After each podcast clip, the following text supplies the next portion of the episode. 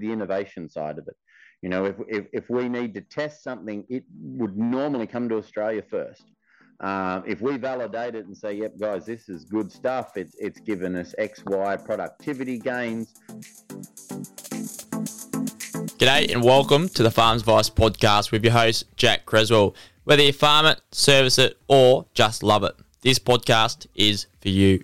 We'll bring you the techniques and technologies you can implement into your day straight from the leaders and innovators themselves.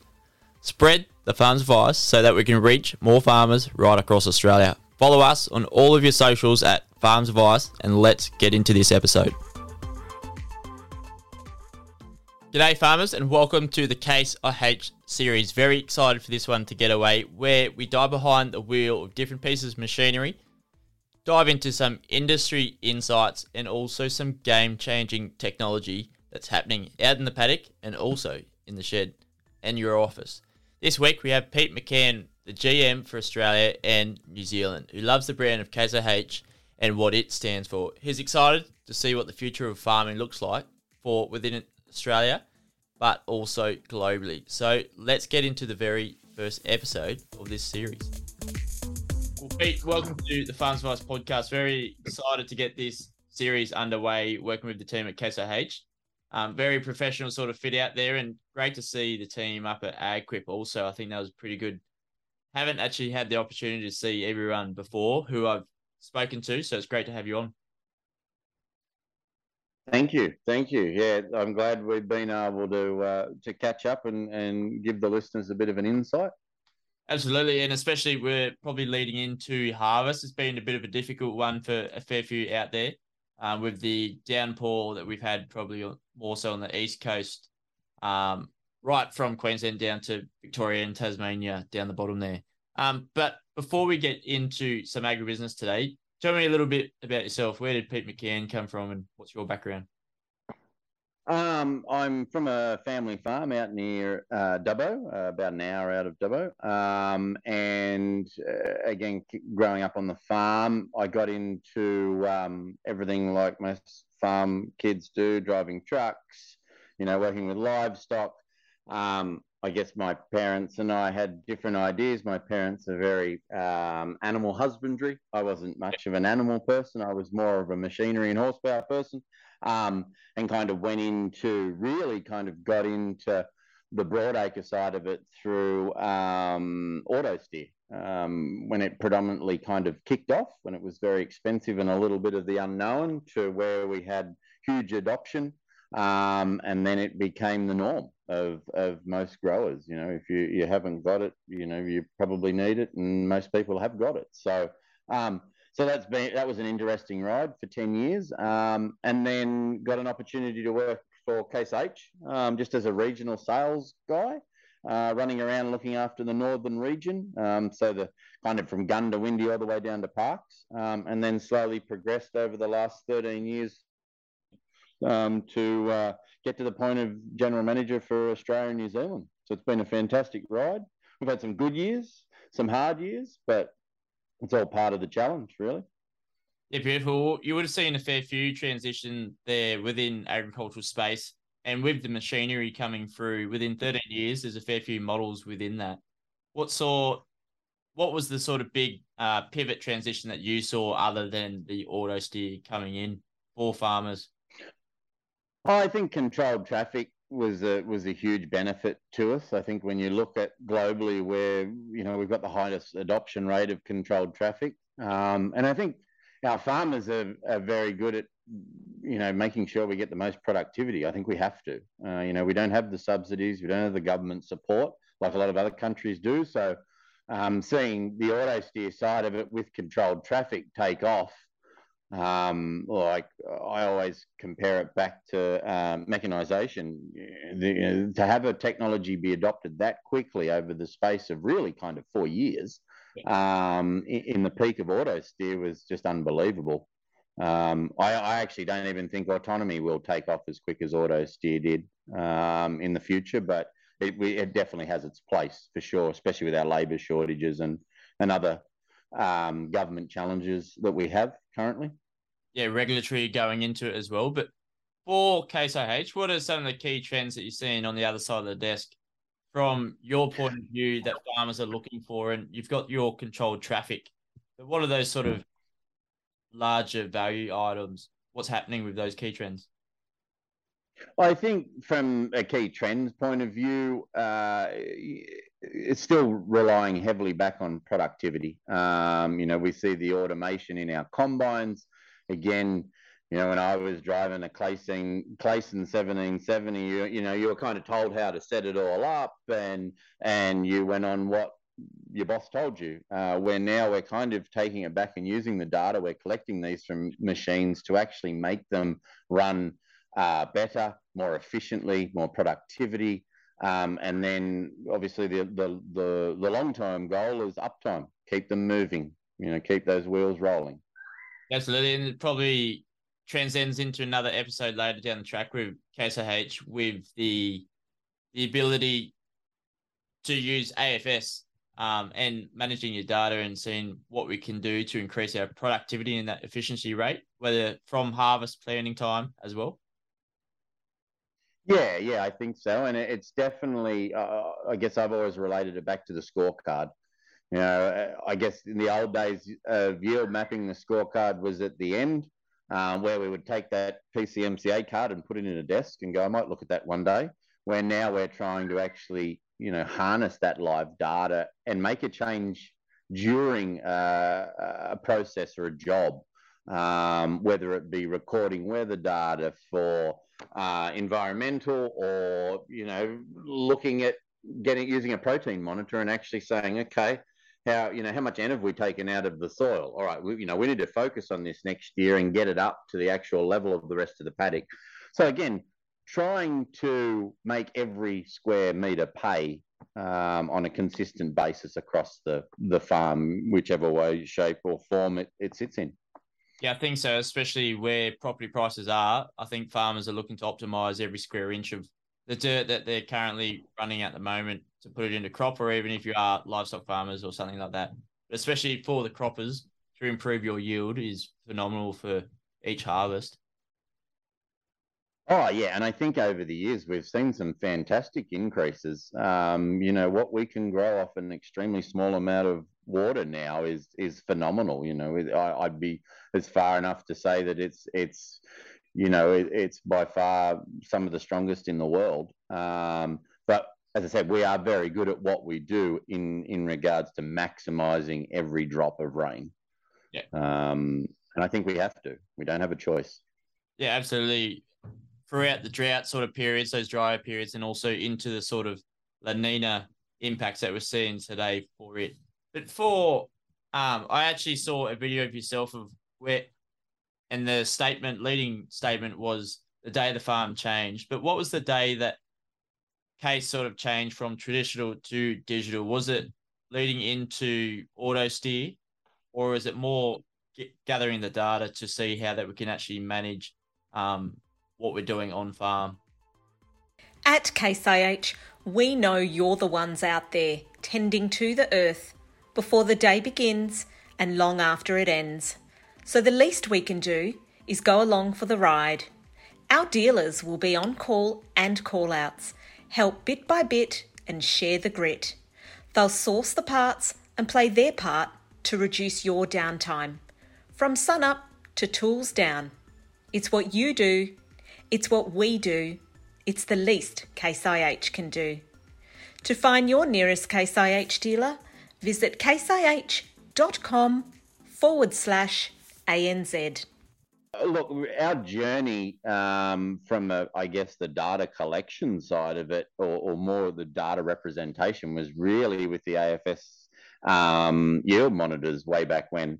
Um, that was where we really kicked off. You know, there was only a handful of of uh, manufacturers that were doing yield monitoring. You know, we were very excited when we used to have on the run moisture, um, and that's pretty well grown through our DNA through all of our products. Um, again, like our, our fallout just there in the internet, there is always connectivity issues, which is always, I think, going to plague us a little bit in Australia. Um, but it's more about, I guess looking at the trends, um, you know, machine data for me is is extremely important. And I guess one thing I always try and premise in in any of these interviews to a certain point is that the agronomic data is not my data. That's the dealer's data. The, uh, sorry, not dealer, the customer's data. You know, that's his scorecard on how he's progressing. What I like to uh, understand is how our machines are performing. How can we make a change, whether it be in future development, whether it be a phone call from a dealer to say, you know, you have an alert where we actually come out prior to something happening and keep you moving. You know, we work with the farmer to say, well, all right, it's harvest time. I'm stopping for a half hour to do servicing. You can come out then and change whatever you need to change. I think that data for all of our growers is is especially powerful to the point where it really cements us as being a business partner. I want to make sure that machine does not stop. You know, I don't want to be the reason you didn't get your crop in on time. Um, and I think the more engagement we can have between the dealer, the customer, and obviously the manufacturer being Case IH, I think we can actually offer those growers a fantastic service of uptime um, targets to say, yeah, you know, we'll keep you going. Um, you know, we're using that from a parts data point of it to see what are we what are we going through the most, and then coming back to look at warranty data, you know, and then going back even further in regards to saying, you know, what what what are our customers buying? What are they changing? You know, how many times are they changing that bearing? We've sold a lot of those bearings. Maybe it's not a good bearing, you know, and there's hundreds of ways we can use this data. But I guess my my real premise is to the to the listeners is that agronomic data is got nothing to do with me. That's completely yours. That's your scorecard to work with your agronomist to make sure where you can see improvements. Let me look after the machinery. That's what we do. Yeah. Um, we're not agronomists, nowhere near it. Um, but what we do know is machinery and how to make it perform. It's pretty cool for farmers to know, like, to keep them on the go because they're running in front of storm fronts trying to get the crop off, especially very time sensitive um, now, and the harvest period's probably gotten shorter, but it probably mm. a little bit more stressful in terms of dealing with this current climate that we have. You can't really pick when the next storm's coming um, or the forecasters can't anyway. But for that, are farmers actually keeping up with the pace of the technology changes with machinery and how it can actually improve their farm? Oh, I think so. Uh, there's always, you know, uh, varying levels, but I think also that falls a lot on us, the manufacturer um, and the dealer, to make sure we're we're educating them. You know, it's kind of that old theory of buying a car and uh, you know eight months down the track you work out it can do x y and z well it would have been handy to know that at the point of sale so you know we're, we've endeavored on a very big um, schedule to actually get direct feedback from our customers um, to understand so we survey them multiple times at the point of purchase um, after certain points in, I guess, the own, owning um, life cycle to say how's it going, where can we improve, and etc. So we're constantly bringing that again another line of data back into our business to say, okay, what are we not, what are we doing well, and what are we not doing so well? Um, and like anyone these days, I think we're all very information hungry, but also very time poor. Um, so it's about trying to you know, in the old days, we could have a training school prior to harvest, but eh, as you've said, the seasons are changing so much. We're kind of planting around seasonal changes as opposed to saying, you know, we always did training at this month. A lot of the times now we can't do that because someone's harvesting or someone's planting. So we've got to be flexible with not only just the platform we roll out the training, but also how do we engage the dealers as well. Um, you know, I want every customer to have an enjoyable experience and know the full capacity of that machine when it arrives on their farm. Um, because they have changed so much over, you know, from the old 425 Steigers and stuff like that. It, it's a very, they're very different machines now.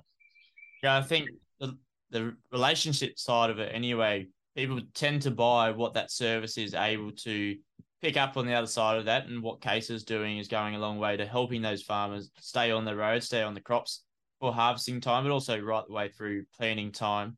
I mean, also into that smaller machinery. I had a glimpse into the sugar industry with Lawrence, mm. great episode of his coming up. Um, but all the same sort of values are coming through in the different sectors of the industry. Looking to get yeah, I think off. Yeah, and I definitely think so. And you know, Lawrence is a is a perfect example um, of just, I guess, that tie back to again going back to our heritage with Austoft. Um, you know, the the sugar industry in comparison to other um, countries is not as big, but it is very important because again, we lead the innovation side of it. You know, if, if, if we need to test something, it would normally come to Australia first.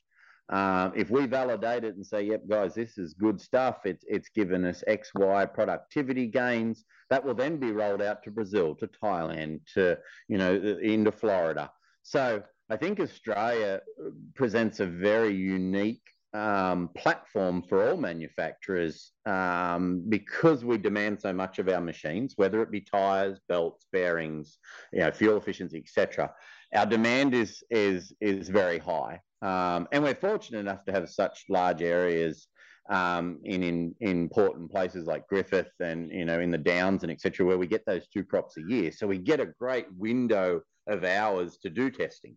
Um, when North America doesn't get that, Canada not so much, um, and and Brazil's a bit bit hit and miss. So I think it's it's important, um, and I've always been a big fan of validating equipment in Australia before we open it up to Australia, um, just from a I guess from just a peace of mind standpoint. Do you think the relationship between case dealerships with across Canada, the US, even Europe, um, that they play the same sort of role, or does it change with the farming landscape as well? No, I think it, they're definitely very similar. Um, you know, regardless of where you go for uh, country wise for a Case IH, they're, they're all extremely passionate about about the brand, um, and I think we do go over and above from a service point of view. Um, and the other part of it, if you look at the alignment you know, from a concept side of it, we farm relatively similar to North America and Canada. But then if you look at New Zealand, it's a very European based farming. You know, they, they, they do a lot of ploughing and a lot of deep tillage. So it's very, very similar to the, to Europe. So, um, there's definitely some nuances uh, between all the regions, but I think we do have one very strong common goal in regards to giving our growers the best they can get um, especially at the time they need it. Yeah, absolutely. And for farmers in 22 and 2023 coming into it anyway, um, there will be a fair few going in harvest in 23 too, I imagine. But how are farmers actually better utilizing their equipment on farm to get the most out of it? Have you seen behind the desk there at IH and what the farmers are wanting from their equipment? Has that changed over time? Yeah, I probably don't. Uh, it, it has changed. Um, I think we're getting a, a lot better at forward planning. Um, you know, we saw with COVID come in, there were definitely part shortages and etc. just from the global demand, um, where we actually saw a lot of our our producers kind of stock up in house as opposed to reliance on the dealer. Um, now, you know, we could you could compare it to toilet roll in the old, you know, a few years back. You know, can't have enough of that. Yep. So there was that side of it. Um, we always have a, a fantastic um, uptake of pre-harvest inspections, um, where the dealer actually goes over the machines and kind of uh, gives them a, a list of of what's good, bad, and and ugly.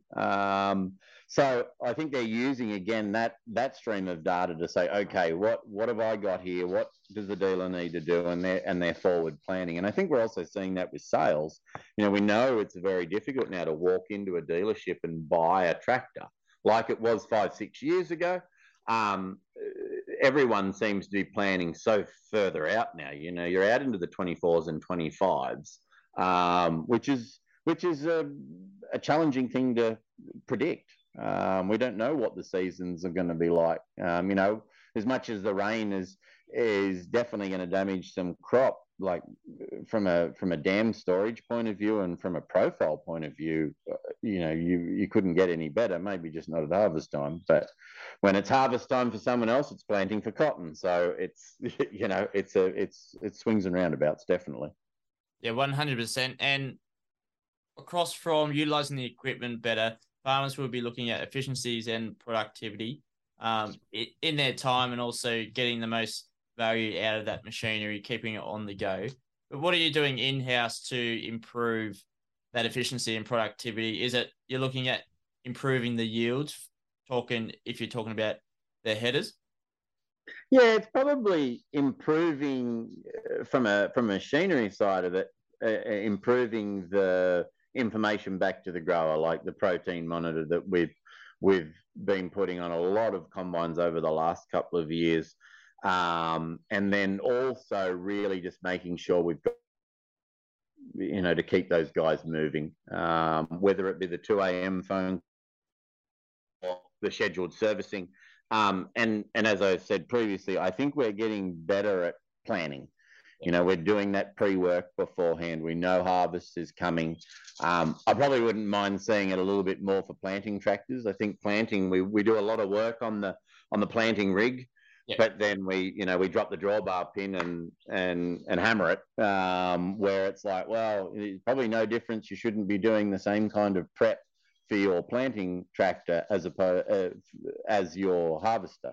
Yeah. So you know, but I think guys are, are, are definitely were getting better planned for sure, uh, especially over the last couple of years. You know, we went through some, some pretty rough times in the on the eastern side with the drought. There was a lot of machines that were very underutilized, and then it rained and they were overutilized to the point where it was there's so much crop you know we need more or we, we're gonna we're gonna push it harder with a wet harvest well obviously that presents a lot of different um, challenges um, whether it's getting bogged whether it's even even to the point of just making sure if we do get bogged towing it out properly you know we've seen machines over the years where they haven't towed them out properly and it just throws everything out of kilter so i guess my only wish is we know everyone's under the pump, but just take your time and do it well. And also be very safe because we know when we're under the pump, people are rushed, you know, accidents happen.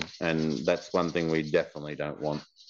Definitely. But throughout the transition into digital for the machinery, you think that fatigue has sort of improved, keeping the driver, the operator less fatigued um, with the sort of tools that they're given within the machinery? Yeah, I think so. Um, it's probably a hard one to put a real yes no comment to because it's the old days. And when I was driving a tractor, you drove the tractor and you kept awake because you had to drive, you were concentrating. Um, you know, obviously there's the alarms and boundary alarms and, and um, etc. But I think we have kind of taken the pressure off a little bit. Um, you know, an old contractor I worked for years ago when I was 19, there was no radios in the in the combine. You weren't allowed to listen to the radio, to listen to the combine. Um, auto steer kind of, I think everyone got very relaxed with it. So there probably was a little bit of sleeping on the job. Um, and we have seen some, some pretty, uh, you know, horrific accidents from that. Um, autonomy, you know, that's a different level, I, I guess. You know, when we get to the autonomy level, the machine will actually stop you know whether you whether you're in it or not it'll say i'm not happy i'm not going any further why um, so i think we will get back to a point of of probably giving people a, a bit more time to probably rest i guess if we can take some of those uh, long houred uh, jobs out of the rotation or even to the point of just limiting them being having that opportunity to say actually no i can spray this paddock autonomously. You know, I may still have to sit there and view it, or I may have to be doing X or Y, but I think it will give us a little bit more time to to probably work on some other things on the farm at that point. But that still is a little while away yet. So, absolutely, and leads us into that question for what what do you think the future looks like for IH and autonomous working with tractors, and what sort of work is going on behind the scenes?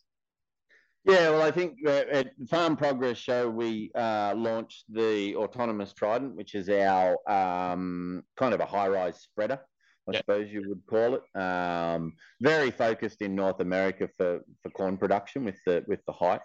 Um, a- again, I think that was a, a really good t- taste test of of what we can achieve. Um, and there are machines out in North America running at the moment. Um, our acquisition of Raven was a very important acquisition to the point that it brought a lot of additional and uh, technology into our business. Um, I think from our point, from an Australian farming point of view, and this is excluding New Zealand at the moment, is that you know our guys are very keen for it. Um, they are, you know, the the labour shortage, whether it's McDonald's or the local hotel or the local pub or the farm, you know, the labour's just not there at the moment. So I think that we, is having an impact on our timeliness to the field. Um, it's certainly from my point of view, a race for the manufacturers to to get there first, I guess. Um, but we also want to make sure, I guess, with having a machine of that size, um, the safety aspect is is paramount um, from that point of view. Um, but yeah, I think it's going to be a very interesting five to ten years. Um, I, I would compare it to auto steer. It will be extremely interesting to see is it big machines? Is it, is it a fleet of small machines? You know, that's still a question that really hasn't been answered. And I don't know if we ever will answer it, to be honest, because I think it'll be situational. If you, you know, if, you, if you've got the machines and I can come to you with an add on and say, hey, keep your current machines, we put this in and it goes, or you've got to get rid of those and buy these. Um, there's so many different solutions. Um, I think that'll be on the market in a very short amount of time know, there's what might be like the old Tesla outfit. If anyone knows about it, they're looking to use their programming in there to take those cars autonomous. So maybe farmers out there, we may already have the equipment um, to take it to that next level of what you're doing at Case, and also that race, that great race that you talk about. Yeah, well, I think you know, and we've seen it. You know, with all farming's full of machines that you use for a month a year. Yeah, yeah. I mean, yep, I've got to have this machine. I only need it for a month. Uh, I think it's about trying to harness what we have on farm um, again, because I think access wise, that'll give a lot more producers access to this technology.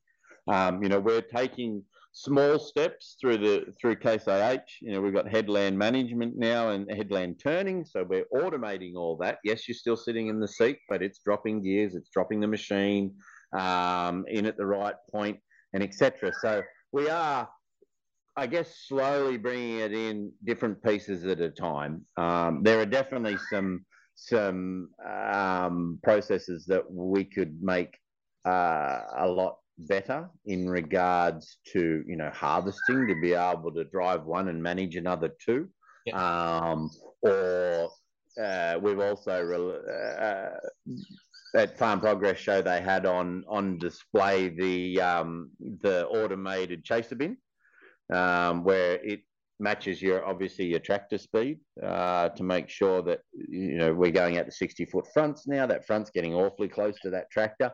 Um, so there's there's some certainly some great advances coming through, and then we look at the vineyard side of it. You know, the the, the misting of the of the vines. The vines never move; they're always there, so it's a fixed point.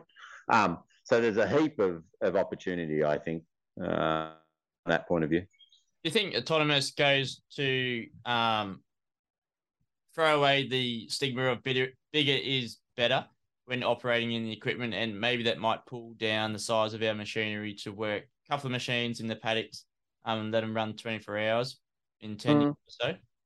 Yeah, I think it'll really come down to maintenance. Um, you know, whether it's if it's a power unit with four wheels, um, you know, the the overall cost uh, over, let's say, for pick a number, five of those compared to two Steigers or whichever way you were looking. I think that's what it all kind of that return on investment um, and and how well that works. I know the Swarm Farm guys are, are, kicking some goals, which is great to see, especially in Australia from an Australian product. Um, and as I said, there may be ebbs and flows of what, what, suits. You know, we all started off with light bars and thought that was fantastic, no more foam markers, and then everyone went, "Well, hold on, you know, now I can. Well, I don't have to touch the steering wheel anymore." And then we obviously went to RTK and went, "Well, hold on, we can interrow cultivate. I can sideband fertilizer." You know, that's another another uh, productivity jump on this current equipment. So. I, I think once our producers get a hold of it, the opportunities are literally endless from that point of view. What would be the highest in demand for autonomous, do you think, later down the track? Planting and obviously like mid crop spraying instead of harvesting, or is harvesting uh, more focused? I'd probably say harvesting and spraying from where I sit now. I think you know, planting until we get smart implements, I think it, it, there's still that, you know, there's the opportunity of blocking up. And, you know, we've all done that before. You know, we pick an extra gear and go, you know, I'm pumping after the rain. We pick up some stubble and we're, we're digging a, a really nice culvert straight through the paddock if we're not keeping an eye on it. So I think once we see the smart implements come where they've got blockage sensors and etc. And blockage not from a seed flow, but more from an implement blockage. You know where the machine would stop, lift up, clear out, drop down, go again. I actually think our quickest uptake will be pretty well spreading, spraying, and harvesting. Now, keep in mind with spraying, we've got to be monitoring 120 foot, 120 foot boom or 137 or however big your boom is spreading's not, and this is why we went down the Trident line first with our product, is spreading, we've just got to look after the machine. Yeah. Um, harvesting, I think, is a is a huge tick box for me. Um, especially if you were ever if if the opportunity comes up to drive one and drone a couple. Um, you know, you're operating three combines at once with one operator. Um, and then obviously the chaser bin side of it. You know, that you know, we all know the chaser bin drivers usually got the busiest job out of anybody, um, going backwards and forwards. So, yeah, I think the I think the planting will be a little later, personally, um, from my from my own opinion. Yeah, I think that's a good viewpoint of it as well. There was actually a bit of a debate last harvest about who's more important, the the chaser bin driver or the header driver, and where do you see that for yourself? Yeah, I oh yeah, I guess you know you can't there's there's uh, you can't put a cost on a very good chaser bin driver. Um, you know, it was always the I always used to think when you were driving the chaser bin, the days used to fly by because you were flat out, especially if you're chasing for two or three machines and it's a good drop. Um, and also they're you know negotiating power poles the combine the front the you know probably being chipped by truck drivers for not putting it in the right spot. You know there's the whole it is a very stressful part of the business i think. Um, but yeah it's probably hard to put on who's who's more important. I guess the grain's got to be taken away to keep those uh, those fronts and the and the combines moving. We'll have to see coming up into this harvest this year. And hopefully you get a good crop off wherever you're listening from for this year. But what are you most excited about coming into the next five years for IH as the brand and also working with the farmers? What gets you excited? Oh, I think uh, I guess I was fortunate enough last week to go down and have a look at our, the three Steigers we've just put into Antarctica, um, which was you know that's been a three year project. The the three 500 Steigers that have been heavily modified. Um, I always enjoy those visits because it gets me out of behind the desk and you can see where some of the hard work came from um, and what it went into. Um, but I really think, I, I, guess, being a bit of a tech nerd um, from my previous days, it's all really about how we harness this data. You know, I want to be able to get in front of a farmer and say, you know, the data I'm collecting from that machine that's running will improve your business because I'm actually going to be in touch with you on on before stuff happens, uh, how you're operating it, how you can make it more productive, and etc. So I think that whole part of it and the autonomy is just is it's an exciting time to be in agriculture for sure. Yeah, I think so. Rather than autonomous machinery, first of all, automatically sort of connecting um, without having to join the DOS yourselves. So with AFS, you got the equipment speaking to each other and delivering that data so that you can actually take some decisions off the back of that as well. Yeah, and I think our biggest challenge at the moment is just getting the connectivity. You know, I, I think I think all of the manufacturers waiting waiting around for one of the big telcos to do something is never going to happen. We, we, you know we pretty pretty well have to go out and own it ourselves and and try and just get get our farmers more connected um, and and really drive that whole live that live wire point where you know we're, we're able to feed that information back instantaneously um, which is going to which was always going to be the biggest challenge um, it wasn't as bad with rtk because you'd go and put a tower up and say right you got 10 ks yeah. you know go your hardest but i think this is a whole different level um, from that point of view and i just I, I think even as much as we rally and, and get into the political side of it, I, I just I don't think we're ever going to get the kind of love that we need from the big telcos. The, the volume of people just aren't there, so which is a shame. Yeah, it definitely is. But for yourself, Pete, after speaking on this episode, what would be your one piece of farms advice you'd like a farmer out there that's going into harvest um, for this year, or even putting in their summer crop if it's not uh, too wet for them? What would be your one piece of farms advice?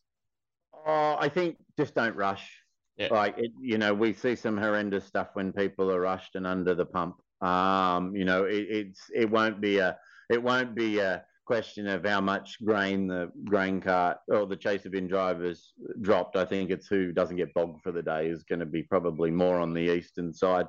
So I guess be careful. Um, the western guys over in the west have already started, um, and they're going to have an absolute uh, terror of a crop over there from from all reports. But I think number one is just be safe is the biggest thing. You know, we know farming is is one of the most dangerous professions around, and when we've got a million things on our mind, we don't always think safe. So that's probably my biggest wish. Um, every let's get through it and line up again in March to do it again. 100% paramount to the industry and also the individual operating the machine as well. But for anyone looking to contact the team or see what you get up to yourself, Pete, where can we go to search for oh, um, what you're probably, doing to lead the industry?